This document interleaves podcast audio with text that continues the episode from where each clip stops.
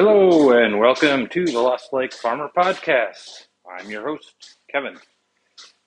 It is Wednesday, April 6th. And if you can't tell from the sound, I'm coming to you from the milking parlor. So, first off, I want to say thank you to whoever gave me a five star review on Apple Podcasts. That is much appreciated. And if anybody else feels so m- motivated to, uh, or five star rating to rate or review on whatever platform you use, Spotify, I think has that option, as does Apple Podcasts. I'm not sure about other platforms, but they probably do. I believe, other than making me feel good, I believe that helps when uh, helps to helps the algorithm to have help other people to find this podcast uh, and potentially expand the audience. Um, and in other news, there is just a little te- teaser here. There is a new element I am going to be adding to the podcast soon a musical element, and that is all I will say at this time. So, look forward to that. Uh, and now I will launch into today's topic, which is boundaries. And specifically, boundaries related to sales. So, when you are a new business, it is very tempting to look for every sale, every possible sale you can, because you're always short on cash and you're not well known, and so you don't want to turn anything down and you want to just go do everything possible to increase your outreach and increase your sales. Uh, and as you grow, um, you learn to focus on those sales avenues that um, are of most value, either because the it's a some sort of outlet that fits your values well, and so you want to continue to sell there, or uh, because it is uh, dependable and lots of lots of revenue coming in from that that source, or this can kind of blend into that last that number two, but um, sales avenues that are the least amount of effort. Uh, you know, if it doesn't take a lot of extra effort from your part, even if it's maybe not going to result in a lot of extra extra sales, uh, it can it can be worth it to continue with that kind of that avenue. Um, so, for example, in our first year of cheese sales, we were um, pursuing every, as as I mentioned, every every sales dollar we could, and so we were trying to, we were really, we didn't have an online store set up. Um, we just got going um, with cheese sales in September. So we had uh, just over a month of farmers market sales. And so we ended up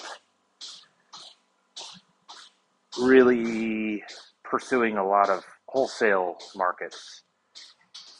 And so when I when I say wholesale, I mean selling through stores.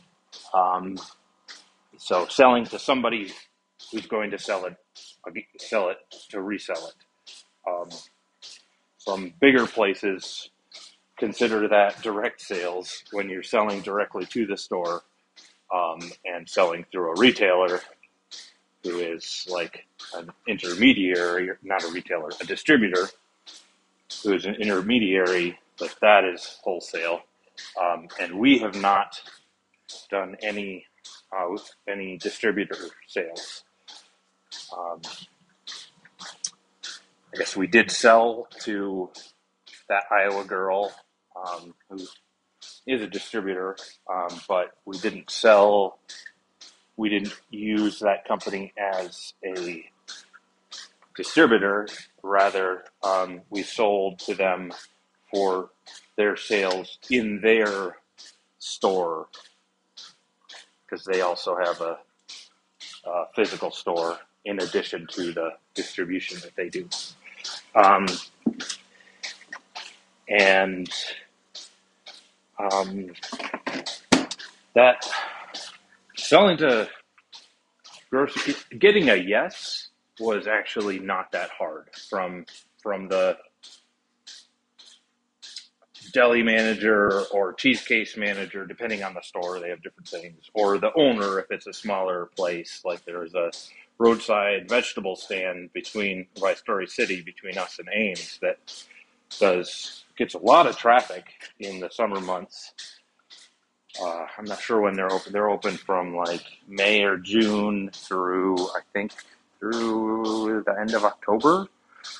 I think maybe Halloween pumpkins might be their their kind of last last hurrah of the season, but they're closed during the winter months for sure. Um, and so I dealt, dealt with the owner there. Um, and so we were selling it in addition to Wheatsfield, the co-op in Ames that still carries our teas. Um, we were selling through two grocery stores in Ames. And the grocery store in Jewell and the grocery store in one of the grocery stores, the Hy-Vee in uh, Webster City.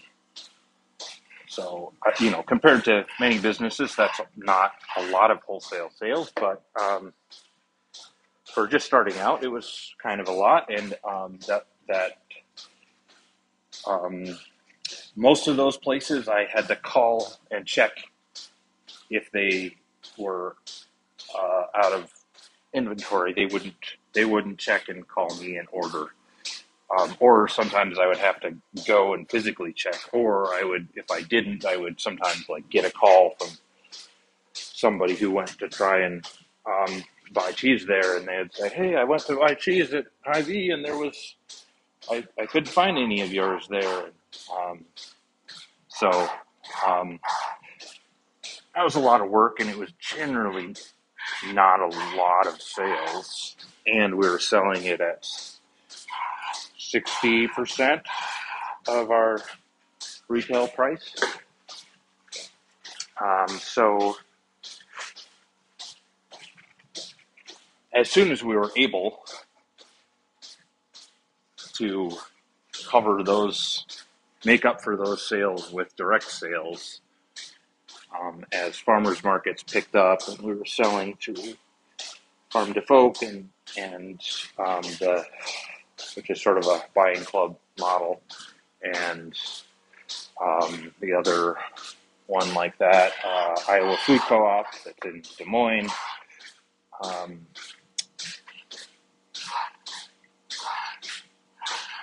it still was I think a couple years before we opened the online store but but you know, uh, farmers market sales were, were kind of a slow growth, uh, but seasonal. And so, yeah, it was kind of, kind of a sort of a slow transition. Then we had, we did add some restaurants for a while, and some of those are still occasional customers. Um, but at any rate, we any of the ones that kind of stopped that weren't asking for our product, that weren't calling and ordering, we we we didn't we kind of stopped stopped calling and asking them because it was just too much hassle for too few sales. Um, and so that that was, I guess, partially about boundaries and partially about about priorities and using our our resource our time resources um, as wisely as we could.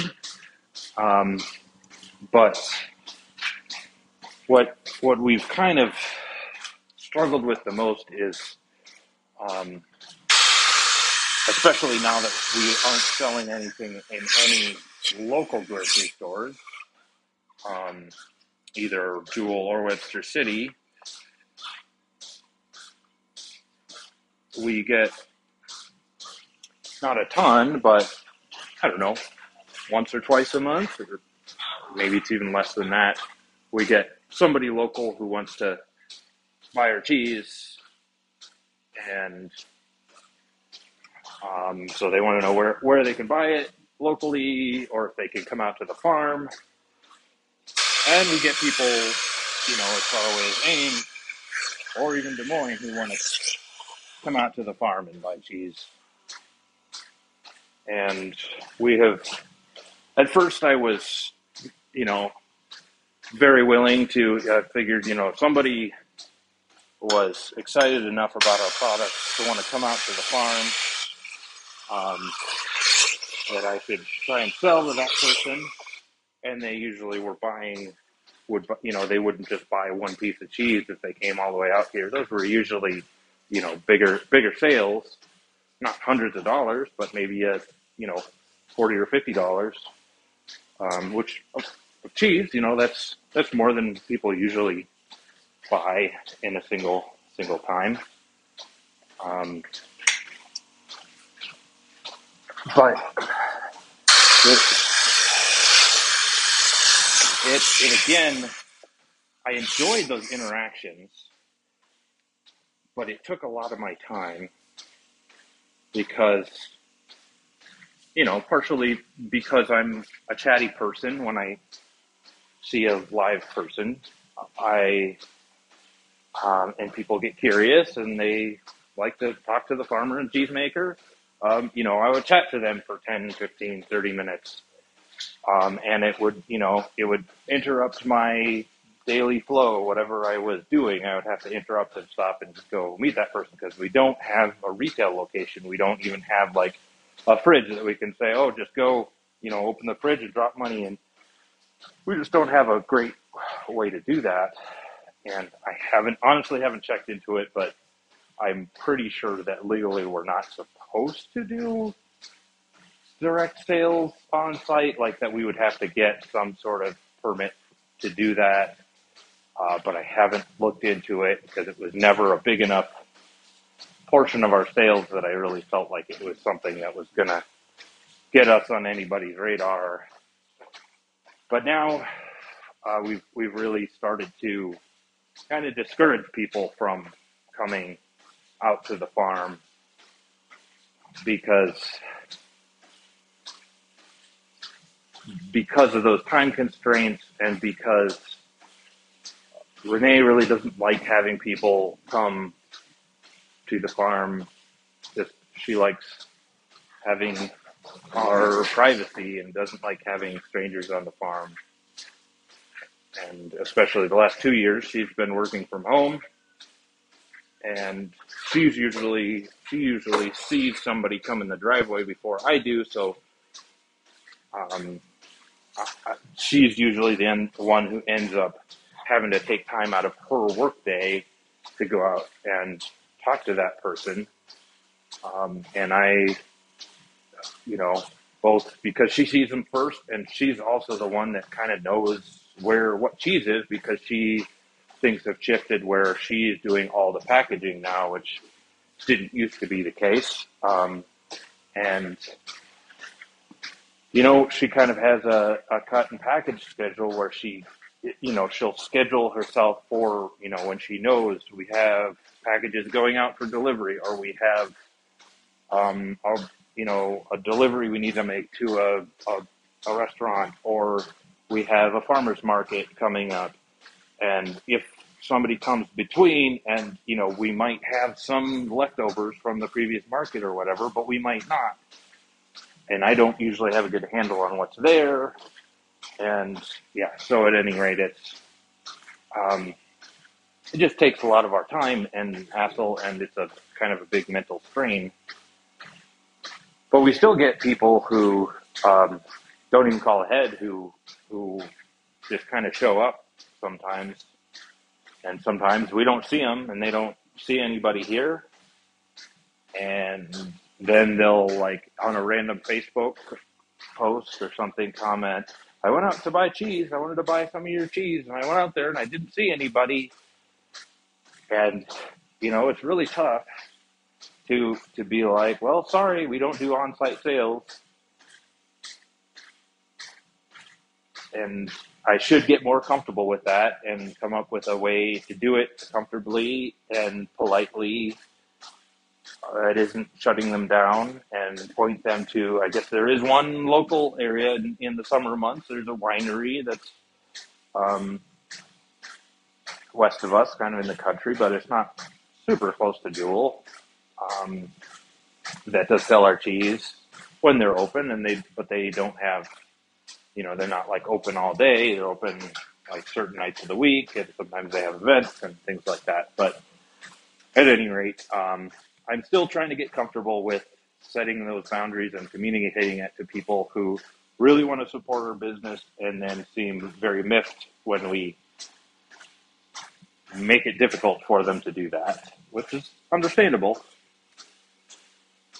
But uh, just just working on that because we're always busy and I'm always stressed and I'm trying to get better at setting my own boundaries for myself and being more disciplined with how I spend my time.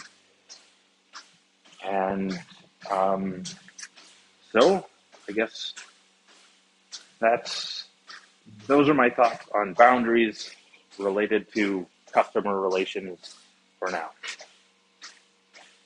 Talk next time.